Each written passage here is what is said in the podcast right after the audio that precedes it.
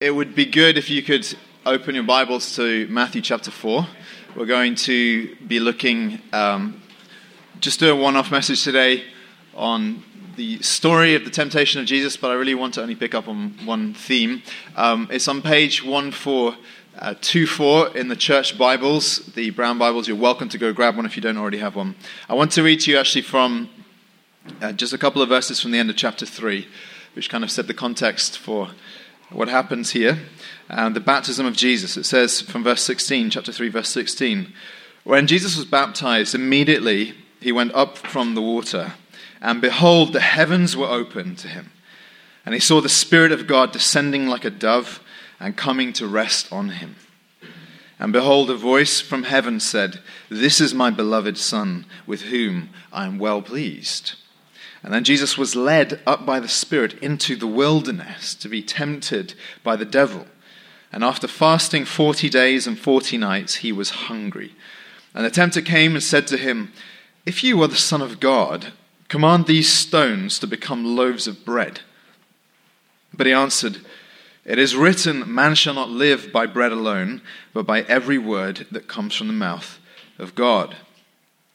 Then the devil took him to the holy city and set him on the pinnacle of the temple and said to him, If you are the Son of God, throw yourself down, for it's written, He'll command his angels concerning you, and on their hands they will bear you up, lest you strike your foot against a stone. And Jesus said to him, Again it is written, You shall not put the Lord your God to the test. Again the devil took him to a very high mountain and showed him all the kingdoms of the world and their glory. And he said to him, All these I will give you if you will fall down and worship me. Then Jesus said to him, Begone, Satan, for it is written, You shall worship the Lord your God, and him only shall you serve. Then the devil left him, and behold, angels came and were ministering to him. I felt um, it's something of a burden to want to speak to you from this passage today and just break our series in the Gospel of Mark because of the fact that it's the first Sunday in the year. And because I think that the beginning of each new year does mark an exceptional opportunity in your life to consider your life and to consider um, decisions and um, opportunities and where you want to go and the things you want to change. Uh, I know that this is easy fodder for us to laugh at ourselves because the reality is that most of the commitments people make at the beginning of the year quickly get forgotten and broken, don't they? I don't know the stats, but it's something, some ridiculous number who take out the gym membership at the 1st of January by like the 21st or something. They, they're no longer attending. And, you know, I know a lot of you have probably failed a bunch of your resolutions already. I realized, you know, we are talking about the community Bible reading. I realized on the 2nd of January I was already a day behind on my Bible reading. this, is, this is normal. This is human nature. So we recognize the limitations of the decisions we make in the areas in which we want to change. And we also recognize that you can, you know, the, the process of transformation and change is not, it's not like you just get one little opportunity, one window in the year in which you can look at your life and, and hope that you can change. Praise God, He is at work in us all the time. We are his workmanship, we are his project. The Bible tells us that he is determined to change us, to bring us through to perfection, and to completion. And I take comfort in that because I'm so frustrated with myself so much of the time. God is committed to me, He's committed to you. That is something that you should take deep, deep encouragement from. But all of that said, I also believe that there are moments in life when you engage more deeply in, in, in looking carefully you do retrospection, you consider your life to this moment. Is it, is it going as you'd hoped? Are there things that you need to change? Do you need to take stock? Are there things you need to repent of if you want to want to see change in your life. You do introspection where you look inside you look at your own heart. You look at the motivations and desires and um, the dreams as well, the positive things, and you and you consider whether these are pleasing to God. And you also do prospection. You think forward. You think, well, if God gives me another day, week, another year to come. How do I want to grow? And this is a very important process, I think. And there are certain moments in life when that experience becomes more intense, doesn't it? And the turning of a year, for me at least, is always one of those moments. Now, I, I want to stress, I think that's a vital thing to do. Uh, vital, regardless of, in a sense, of everything else I want to say today. That in and of itself is something that you should consider. And I say that because I, whether you're not a Christian or a Christian, all of us have to take stock from time to time. Because there, there's a great danger in life that you, you carry on unreflectively.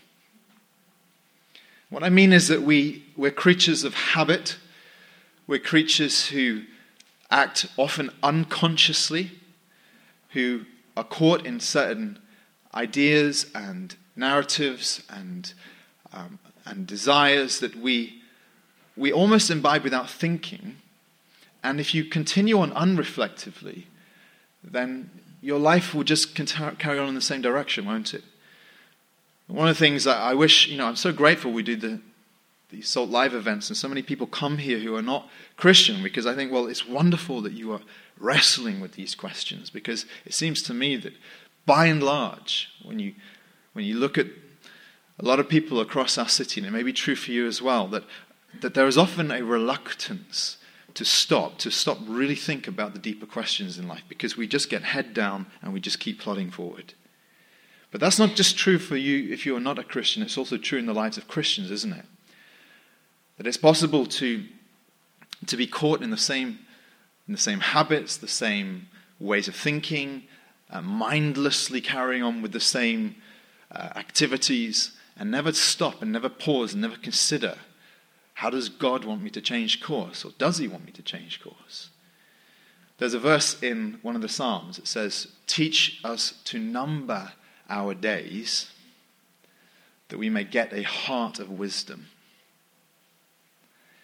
In other words, the consciousness of the, the shortness of life, that every day is a precious opportunity, should engender a wise way of thinking about how you live that life. And if it's true that you should count your days, it's also perhaps more true that you should count your years and think about the changes that God would want to bring about, that you may get a heart of wisdom, that you may start again if necessary. This is the great heart of the Christian faith, that you get to start again. When you become a Christian, God wipes the slate clean. You start afresh. Every day, even if you're caught in sin as a Christian, you get to start again. The Bible says that His mercies are new every morning. Great is your faithfulness. If that were not true, I would have given up in despair long ago as a Christian. But his mercies are new every morning.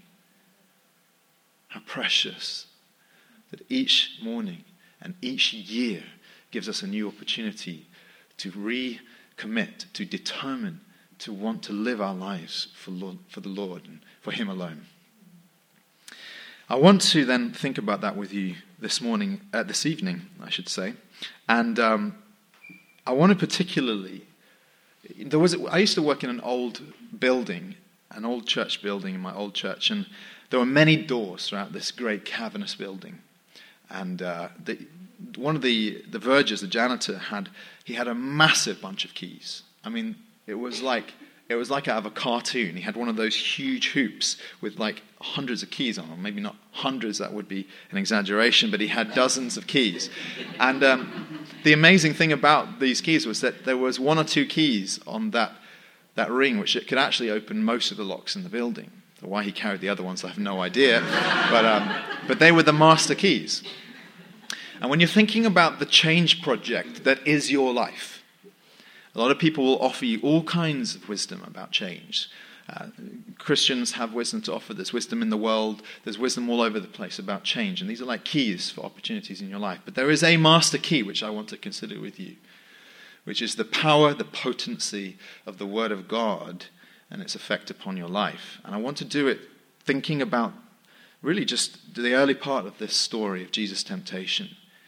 Because the one thing that seems to me to be definitive about the life of Christ in this engagement with Satan, what is definitive in how he acts and how he responds is his relationship to God's Word. And that ought to be the same for you and me. It's not like we're living a different type of life. We have the same Word. And that's what I want us to think about. I want you to consider the fact that the Bible speaks to identity, satisfaction, and purity. Identity, satisfaction, and purity. Let's think about this first thing that it speaks to the issue of identity, that only God's word can tell you who you are. When you've read this story, I'm sure some of you have read it many times. When you count the temptations, how many temptations do you count here?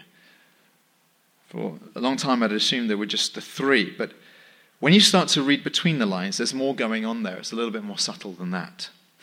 The first temptation, in a sense, that Satan presents to Jesus is to question his sense of identity. Twice in the way he addresses Jesus, he says, If you are the Son of God. And ask yourself, why is he doing this? I think it doesn't take much to really figure that out.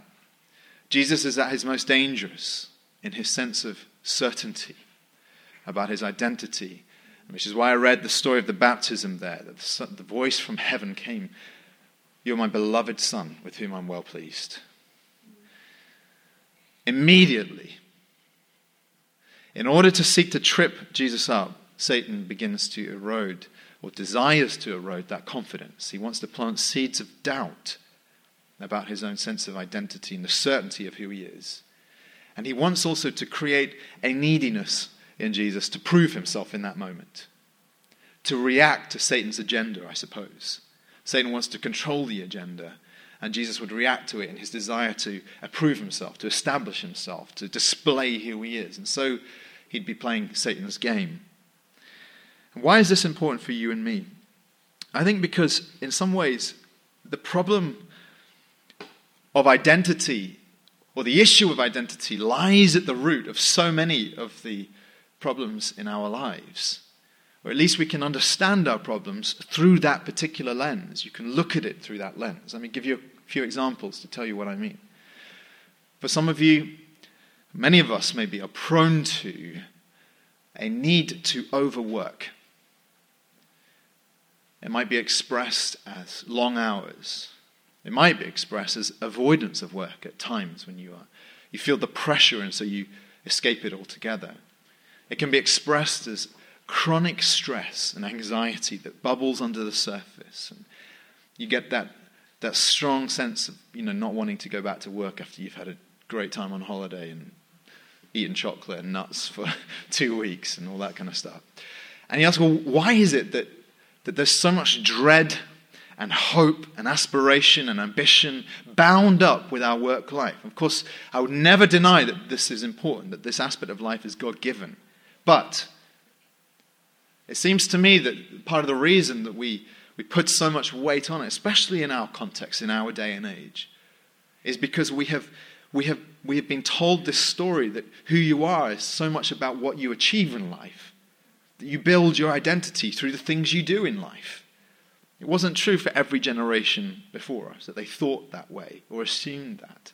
That's a story we drink with our mother's milk. You're special and you're here to change the world.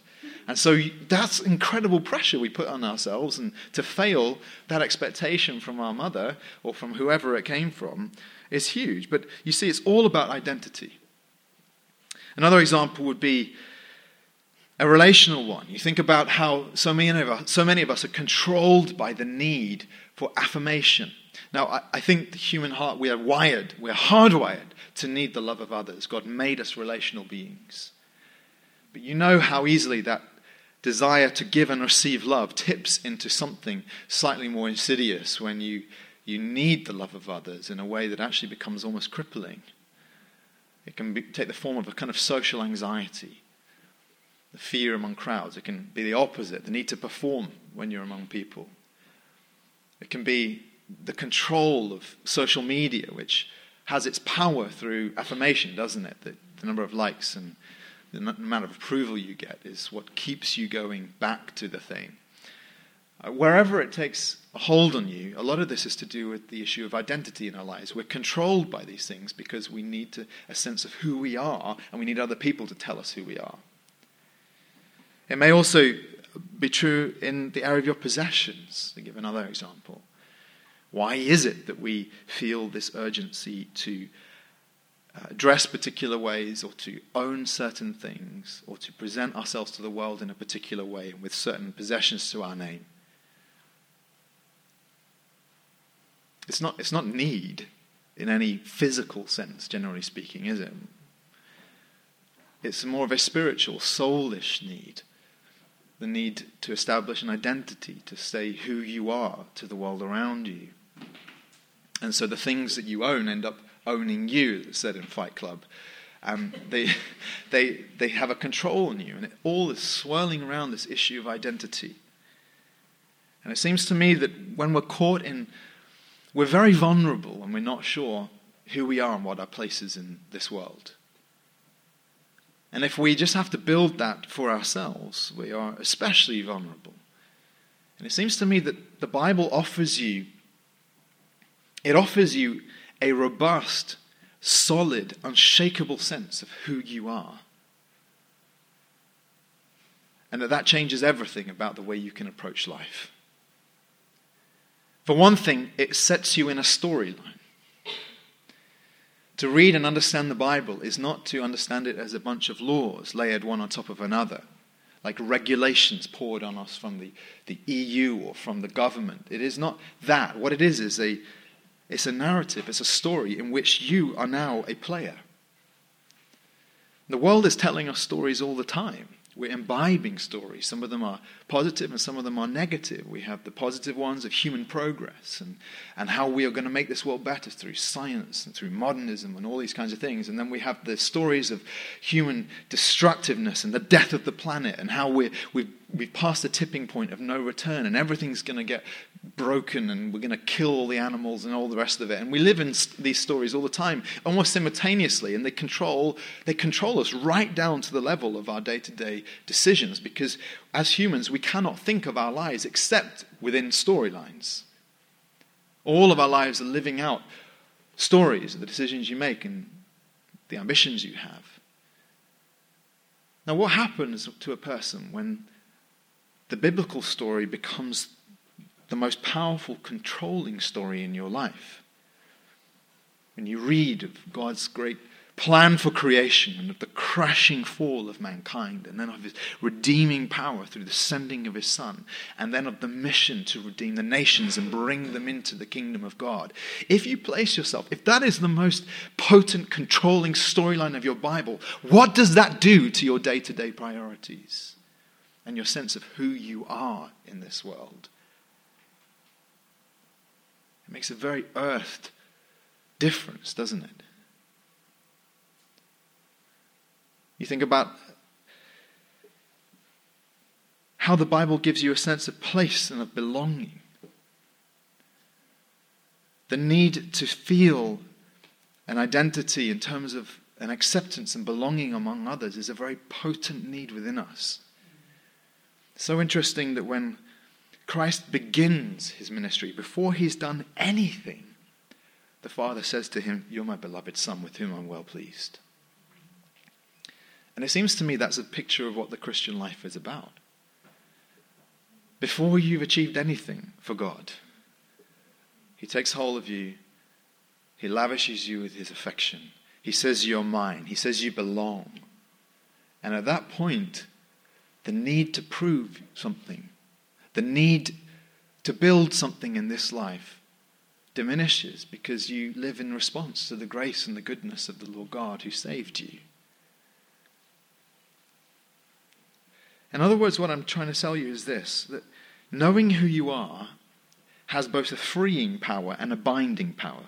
It frees you from false obligations because the world is constantly layering upon you one priority after another. This is who you must be. This is what you must do. This is how to live the good life, and so on. One of the things that strikes you about the Lord Jesus when he goes through these three years of the ministry that are recorded in these Gospels is how utterly free he is from the expectations of the people around him. You have never seen a more free person. He constantly shatters people's categories of what is appropriate behavior in any given situation. Sometimes through his incredible tenderness and willingness to step into the brokenness of dark people's lives, having around him, as you see, the prostitutes and the tax collectors. Other times, disturbing the peace as when he turned over the tables in the temple. Other times, lambasting the, the religious authorities with the most sharp words as he cuts them to the very heart. And you think, how can this man constantly break our expectations of what is, what is a righteous life and how to live it, and yet never make a false step? And the answer is because he has absolute freedom from any sense of people's obligations on him about how he ought to behave because of his complete, robust sense of who he is, that he is the Son of God. And a Christian is called to walk in a similar pattern, I think. But you cannot, you cannot get a sense of who you are and in what story you live and before whom you live unless you live in this book. Unless this, these words, this narrative, God's own revelation controls the way you think about who you are. It frees you from certain obligations, but then it binds you to new ones. To believe what God has to say about this world changes your priorities from the ground up. You can't chase the same, often meaningless things when you see the world as God sees it, right? And when you see yourself within that world and understand how futile so many of your passions and desires and energies have been up to, up to date. That's the first thing. It speaks to identity. Here's the second it speaks to satisfaction. Only God's word can feed your soul. We're just focusing in on this, this first interaction of Jesus and Satan here, where Satan says to him, If you are the Son of God, Command these stones to become loaves of bread. Now, I wonder if you've ever asked yourself the question what is the sin here? Because the other, the other two, the, the, later temptations that come, you know, throw yourself off the temple, bow down and worship me, you look at those and you think, well, I'm pretty sure I know why those things are wrong. But with this one, turn the stones into bread, I don't think it's immediately obvious what the sin is. And it seems to me that to answer that, part of, part of the answer is, of course, that Satan is seeking to, to goad Jesus into living a life of reaction to his agenda instead of, instead of going about his own agenda and being controlled by the Spirit. But it also seems to me to be about this whole issue of desire. When you ask yourself, what is sin? Sin, and I think this can be said of just about every sin, I think, if you think about it and you break it apart, that we are chasing good things, good ends, things that God has made, but we chase them through illegitimate means. It's true of sexual sin. God created sex and He made it good. It becomes sinful because we warp, warp it by making the desire ultimate and then trying to chase it by some illegitimate way. It's true of materialism things God made, He made as good gifts to us. This planet is a good planet, and the things in it are beautiful. And the things that humans create are exceptional, often, and wonderful. And they're there for our enjoyment. God gave us these abilities. But when they become the object of our desire, and when we seek them through illegitimate means, that's when they become sinful, right? Now, where am I going?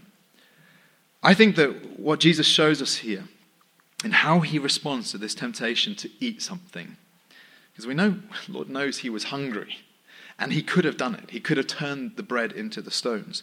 But what his answer starts to reveal to us is something that's at the very heart of the Christian faith and what it means to grow in maturity in your faith with God. To grasp this, friends, is to, is to see all of your spiritual life through new eyes. And it's, a, it's this that God's desire for you is to stop seeking joy in the wrong places and to start seeking it in Him. The whole Christian life is the fight for joy in your relationship with God. I say that because I think that human beings, all of our behavior can be understood as a happiness quest. We're all basically hedonists at the root. We're all seeking the most happiness through the fastest routes. And everything we do can be explained through that lens. Even the, even the darkest things that we do, and even when people commit suicide, it's ultimately a bid to choose the happiest route when they see options in front of them. All of the decisions we make can be understood that way. What, makes, what will give me the deepest sense of happiness and satisfaction? That doesn't mean we always make the right decisions, does it? Doesn't mean we always find what we are looking for in those decisions the happiness, the satisfaction that we, we wanted. But that's basically what life is. And so the Christian life is understanding that God wants you to find your joy, your happiness, your satisfaction in Him and not in the things He made primarily. And not just that you'll find happiness in Him. And let me, let me, let me stress this and put it in bold and underline this for you. It's more than that. It's that you'll find your first happiness in Him. We need to ask the question how do we get it? How do you experience joy in God that, that changes your relationship to this world? And I want to say sometimes you get it passively.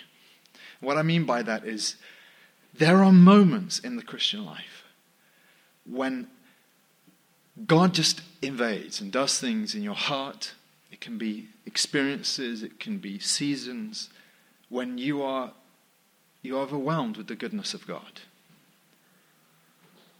And it seems like it came from nowhere. It wasn't like you were chasing anything. God just takes a hold of your heart by the work of His Spirit, through experiences, through exposure to His Word, something in your life. And it's passive. It wasn't like you chose this, it just happened to you. And those are precious moments. It's you know, you can't even predict when those moments will happen. But most of the Christian life is not the passive thing, it's the deliberate, the active thing. It's, it's knowing how, on a day to day basis, we are meant to find our joy and satisfaction in God so that we are satiated by Him. There was a, a German who moved to Bristol in the 1800s and who became famous because he established and ran a great orphanage for thousands of children, and all of it provided for by people's generosity through that man's prayers, not even through his asking.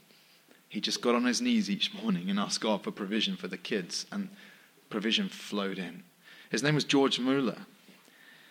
And he had a vibrant, as you can imagine, to live that level of faith to take upon himself the responsibility of so many lives. He must have had an exceptional walk with God. But he said this about his walk with God. He said, The first great and primary business to which I ought to attend every day is to have my soul happy in the Lord.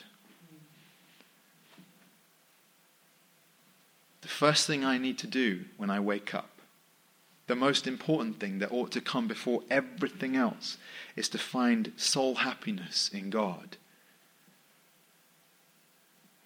Why? Because otherwise you seek it elsewhere, which is where things go wrong for us, right? The Psalm, uh, Psalm 34 says, Oh, taste and see that the Lord is good. Taste, enjoy, experience he's saying. Savor the fact that God is good. Blessed is the man who takes refuge in him. God wants you to enjoy him, and he, he wants more than that. He wants it to be the case that he comes first in your experience of joy and happiness, that he is the main source that you go to. I think that's how I understand Christ's answer to Satan here when he says, Look, you could turn the bread in, you could turn the stones into bread. And, and Jesus responds and says, Man shall not live by bread alone. Of course, he's not saying we don't need the bread. He's saying that it has to come in its right place beneath experience satisfaction to my appetites with God. So he says, but by every word that comes from the mouth of God. Just one experience that I think kind of captures what I'm talking about here. Often, when I come home, I'm thir- if I'm thirsty or it's dinner time, you sit down, um, the food might be a little bit thirst provoking, a bit salty, and you think, I just really need a drink right now.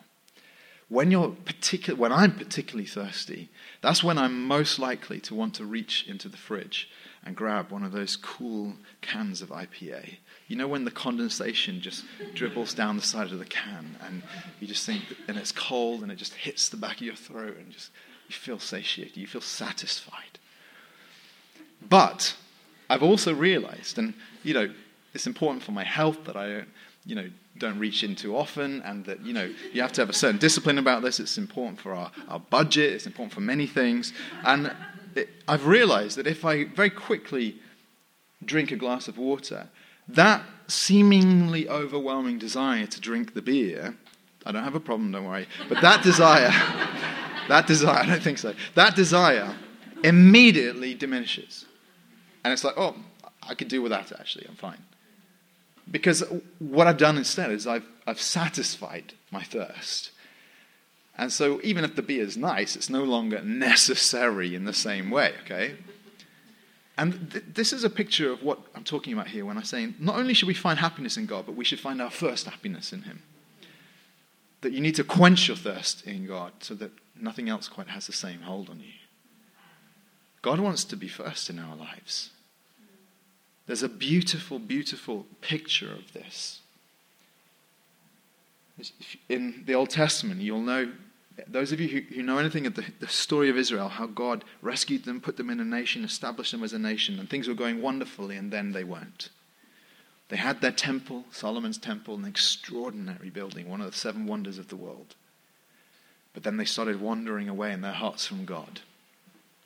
And when, when God's people wander and when they became idolaters, He dealt with them.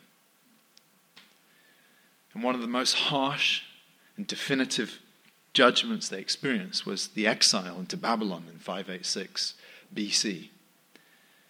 Nebuchadnezzar conquered them and brought a mass of the population over to Babylon. And there they lived, you know, by the rivers of Babylon, we sat down and wept. You remember the psalm? And they lived there in chastisement and discipline for decades. And then the Babylonians were conquered by another empire, the Persians. And then the new Persian emperor, Cyrus, made a decision. He said, These people can all go home. And so they went home. But upon returning home, they found that the city that they loved, the jewel of their hearts, Jerusalem, was in ruins, and the temple itself was in ruins. Which meant, of course, that they had no way of, as a people, relating to God, which is the very thing they knew they needed to restore, because that's where it all gone wrong in the first place.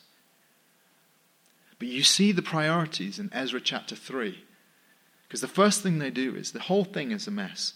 They go right to the heart of the temple complex. They go right into the, the most special place, which is where the altar is, and they rebuild the altar. And then they start making sacrifices. The rest of the temple is in ruins. It tells us that it's only later they decide to start work on the foundations and the walls. But it's like, it's such a wonderful picture of what it is God wants from us. There are moments in life when you realize that for whatever reason things have got out of hand, there's chaos all around you. It could, could be because you, you haven't been walking with God, or it could be because the circumstances of life are overwhelming, or it could be because you've been hit by some grievous suffering, or something's happened to you and everything feels like it's just falling apart. And you ask yourself, what is my priority here? And I think it's very clear. God wants you to get back to the place of worship and of intimacy with Him before you even think about rebuilding the other stuff. He has to be first. Even if you never get to the other stuff. Even if the walls never go up. You never quite restore order in your life. The chaos is never quite dampened down. If the worship's there, at least you can know God and you can know happiness and you can know joy.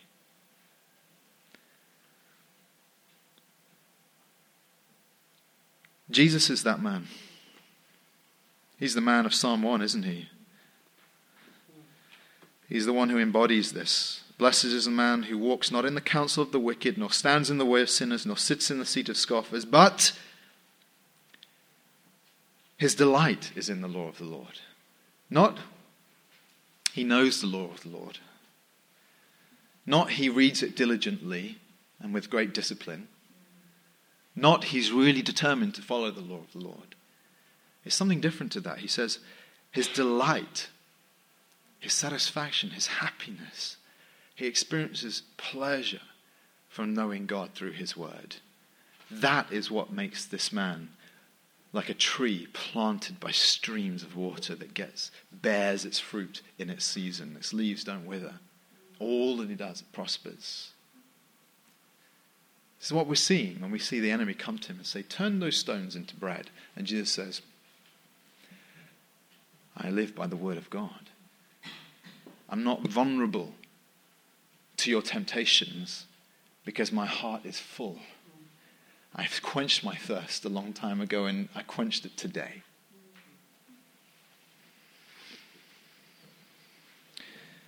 Finally, it speaks to purity. Identity, satisfaction, and purity. Only God's word ultimately can change your life. What we're seeing here in the temptations of Jesus is a rerun of what Satan did to Adam and Eve in the Garden of Eden. It's a kind of second time around.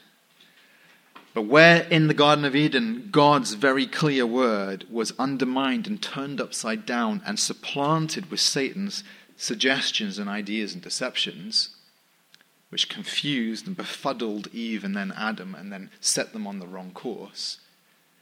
You see how Satan cannot get a toehold, he cannot get an entry point into Christ's mind or life because with every temptation, Jesus rebuts him with the Word of God. All of them, all the re- responses come from the book of Deuteronomy. He, whether he'd been spending time in the book of Deuteronomy recently or whether he just knew it off by heart, I don't know. But his, his soul was filled, and the Word of God not only was in him, but it became a weapon in his hands, right?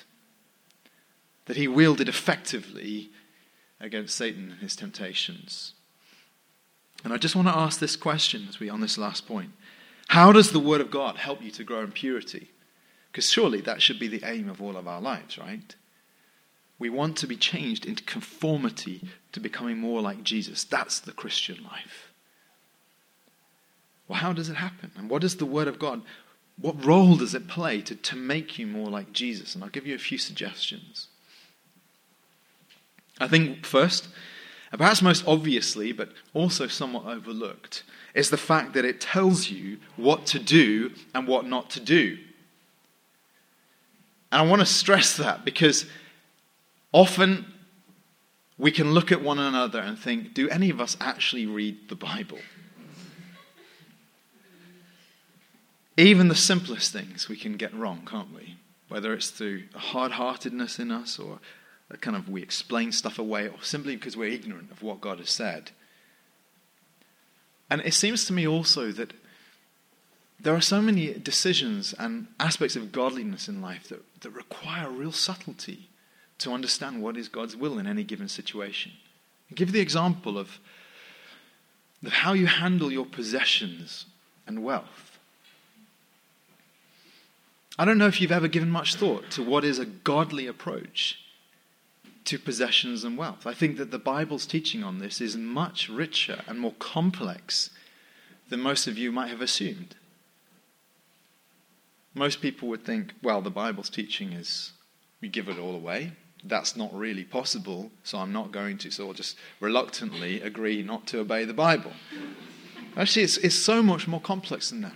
It teaches us about how God gives wealth, and that the reward of a righteous life is, is wealth, but also that we had the great privilege of, understanding that everything in our hands is to be stewarded for his kingdom and that we are meant, we're called to give. So then the questions are, oh, well, how much do you save? And should you have a pension? And, and should you provide for your children to go to university? And all the complexities of how you handle this righteously. And do I have a responsibility for this person next to me? And do I have a responsibility for the person who's on the other side of the world who's suffering at this moment? And it really, it boggles your mind. But it seems to me that you cannot answer these questions unless you immerse yourself in in the scriptures and begin to wrestle with what is the heart of God and how is He teaching me to live. And that Christian maturity does not come by any shortcuts, it comes from constant exposure to knowing the mind and the heart of God as He's shown it to us in His Word. It tells you what to do and what not to do. Here's a second thing it has a slow, long term, transformative effect upon you. Couple of verses which just sort of underline or enforce what I'm wanting to say here. In Romans 12, you remember how Paul says, Do not be conformed to this world. As Eugene Peterson memorably put it, he said, Don't let the world squeeze you into its mold. We're feeling that squeezing all the time, aren't we? controls every aspect of how we think, dress, relate, all those things. The world has ruts and culture and all these things that squeeze you into its mold. And Paul says, Don't be squeezed. But, he says, be transformed or metamorphosized. Metam- I'm struggling with my words tonight, aren't I? Changed. Be changed, be transformed by the renewal of your mind. That by testing you may discern what is the will of God, what is good and acceptable and perfect. In other words, God doesn't just want to teach you what to do and what not to do, He actually wants to change the way you think, out of which flows a life that pleases God.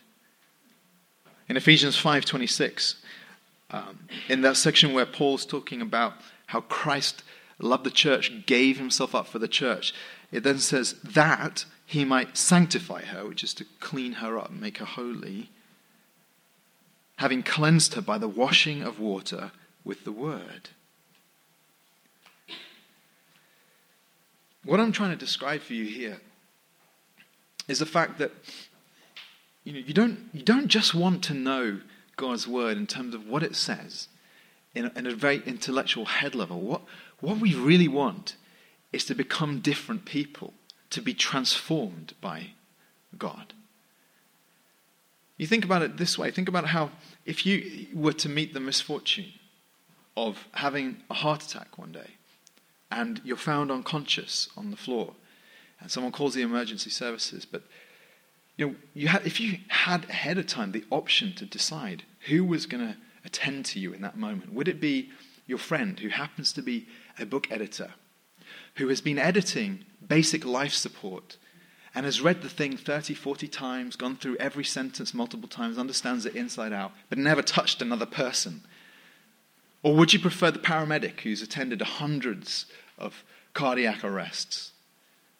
You see, what I'm saying is, it's possible to know things up here, but what we really want is to be so changed through almost through muscle memory. You can think of it like that. That to live a godly life becomes the most instinctive, desirable way to live. And friends, I don't think there's any other way that happens than being immersed in, submerged in, completely drowning in the Word of God.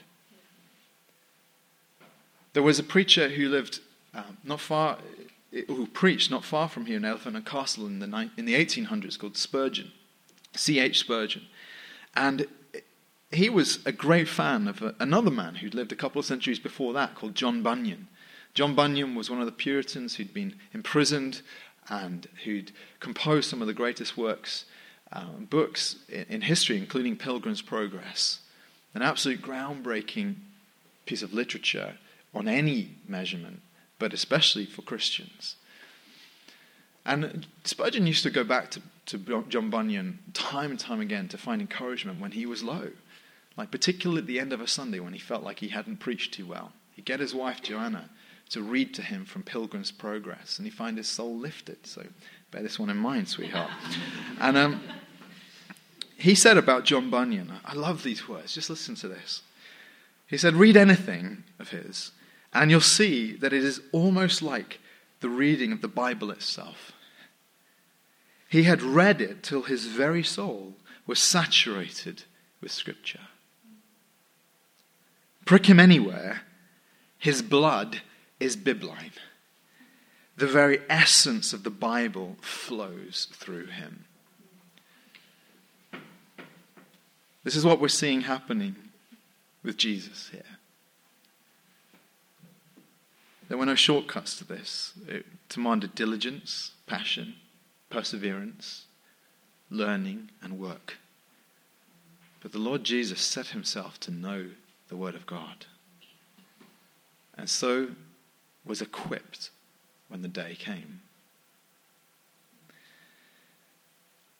How does it change you? It tells you what to do and what not to do. It has a slow, long term transformative effect upon you. But here's the last thing I think the most important thing it causes you to love the hero. Remember, I was saying to you that the Bible is a storyline, and in any story, you need your heroes, but there is one who towers above them all, and that's Jesus himself. And it's through the Word of God and exposure to his self disclosure to us in that word, that we grow to love Jesus. Because ultimately, friend, the life that God is calling you to live is not going to be one like the way I cook. You ever see me cook? I'm like, I read the ingredients, and then I check them, and then I read it again, and then I measure things out one by one and get everything arrayed on the sideboard. And it's just absolute torture for my wife to watch. And some people live the Christian life like that. It's like all strain and no pleasure. and constant checking and pulse checking and all this kind of. Ultimately, ultimately, what we want is to, to live a, a life of responsive love to who Jesus is.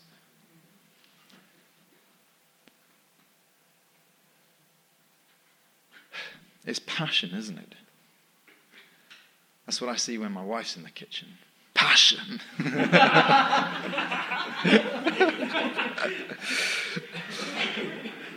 I shouldn't say these things. This is not law-based living, is what I'm saying. It's not the kind of, it's not the kind of, you know, concentrate really hard and, and tick and, and figure out what is the Christian life. It's, it's the life that, that blooms under the sunshine of knowing that you're loved by the God who made you and, and responding in love to Him.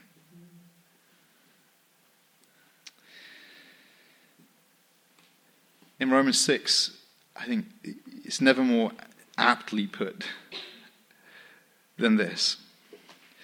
But Paul is wrestling with, he's wrestling with the whole issue of how we live a godly life. And he talks about our freedom through this salvation. But he says, But thanks be to God that you who were once slaves of sin have become obedient from the heart to the standard of teaching to which you were committed. And this happens, friends, this obedience from the heart happens as your heart is captivated by the author of this word, the hero of this word, the Savior who's lived the life you could not live, who paid the price you could not pay, who died on your behalf, and who has now welcomed you into his kingdom. The subject of these pages. My encouragement, if you haven't already understood this so far, is to set yourself to be immersed in this word to find a way to be in it and submerged in it, that God would change your life in this coming year. Amen? Amen. All right, why don't you uh, stand? I want to pray. I want to ask God to just move in our hearts. I would want Him to lift off any sense of, of um, you know, fear and, uh, and drudgery or any of that kind of stuff. And in its place, give us a sense of hope and anticipation. We have to eat something, right? We have to eat something. It's true of your physical appetites, and it's also true of your spiritual appetites. We're all eating, even if you haven't paid attention to what it is you're eating. Usually it's magazines and Netflix and conversation with friends. But what God is calling us to is to be more thoughtful about how you feed your appetites. And that's how you grow in godliness. Father, we want to ask you that as we are called to be like your Son, that you would conform us into his image and make us more like him. Lord, and I pray particularly that you'd take away fear and anxiety around uh, the study and the reading of the Word of God, and in its place, put hope and anticipation and excitement. And Lord, I pray that we would have quick wins in this, Lord. As people open the Bible more diligently, or perhaps even for the first time, they'd experience the, the effect of the Spirit upon their hearts, Lord, bringing words to life, changing us through your amazing scriptures, we pray. And ask these things in Jesus' name. Amen.